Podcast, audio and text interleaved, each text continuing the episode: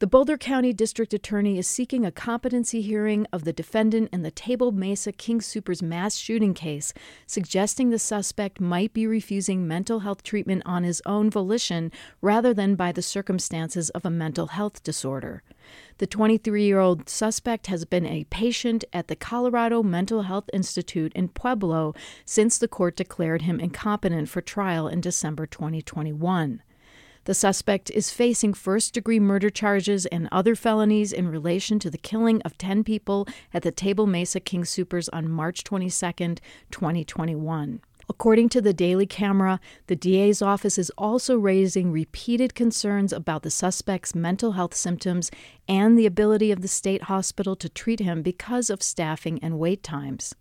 In early February, prosecutors requested a forensic psychological exam of the suspect but the judge ruled that only the state hospital could order that exam.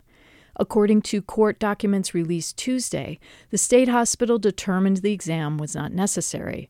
Prosecutors argued criminal defendants have incentives to feign symptoms in the context of competency evaluations, and that the state hospital has not concluded any standardized testing to verify if that is the case.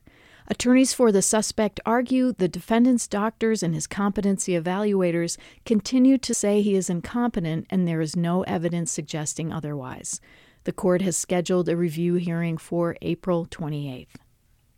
A Colorado School of Public Health study suggests one in four Colorado teens can access a loaded gun within 24 hours, with nearly half of those teens reporting they can do it in less than 10 minutes. Researchers say they use data from the Healthy Kids Colorado study, a survey that randomly samples 41,000 Colorado teens in middle and high school. Virginia McCarthy, lead author behind the study, told Kaiser Health News the time it takes to access a gun matters, especially for teen suicide attempts, which are often impulsive. According to Kaiser Health News, the majority of teen gun deaths are suicides, even though school shootings receive more attention. Survey results also show that Native American students in Colorado reported the greatest access to a loaded gun and that Native American youths have the highest rates of suicide. U.S. Senator Michael Bennet and Representative Joe Neguse issued a letter Tuesday asking the Environmental Protection Agency to revisit the review of a new railroad that would connect Utah's Uinta Basin oil fields with a national rail network. The proposed route is part of a plan negotiated over several years that would allow rail shipment of crude oil through Colorado from Utah to refineries in the Gulf Coast. According to the Colorado Sun, the EPA is the fourth agency the lawmakers have approached with requests to reject the plan.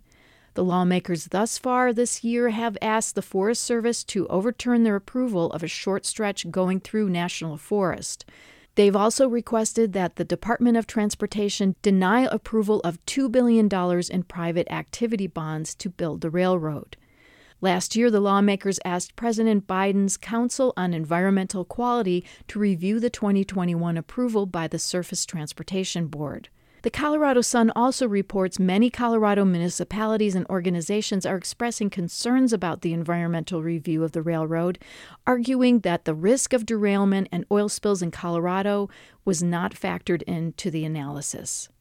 A newly released plan aims to electrify the transportation methods in the state, with current forms contributing nearly a quarter of Colorado's greenhouse gas emissions. Colorado Energy, Transportation, and Air Pollution officials released the plan Tuesday. Goals include the ability to support just over 2 million electric vehicles on state roads by 2035, with an infrastructure of roughly 1,700 public fast charging ports and 5,800 level 2 chargers. The plan aims for zero emission vehicles to make up 30% of new sales for medium to heavy duty vehicles by 2030. The state's new EV plan also focuses on electrifying diesel based trucks and bus fleets. The Denver Post reports the trucking industry is questioning how realistic and feasible some of the plan's aims are, with its association proposing an alternate plan of phasing in requirements, providing exemptions, and encouraging renewable natural gas or compressed natural gas.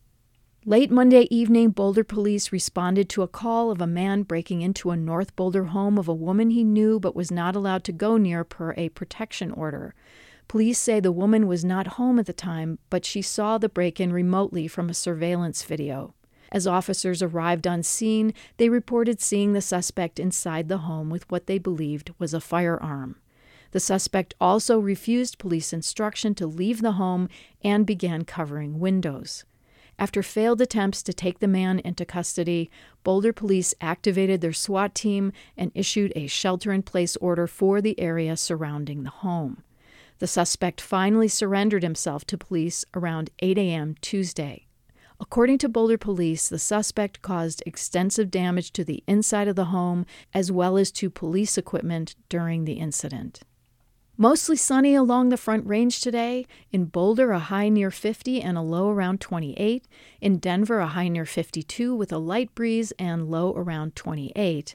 Partly sunny with a light breeze in Fort Collins. Highs near 43 and lows around 24. For KGNU, I'm Benita Lee.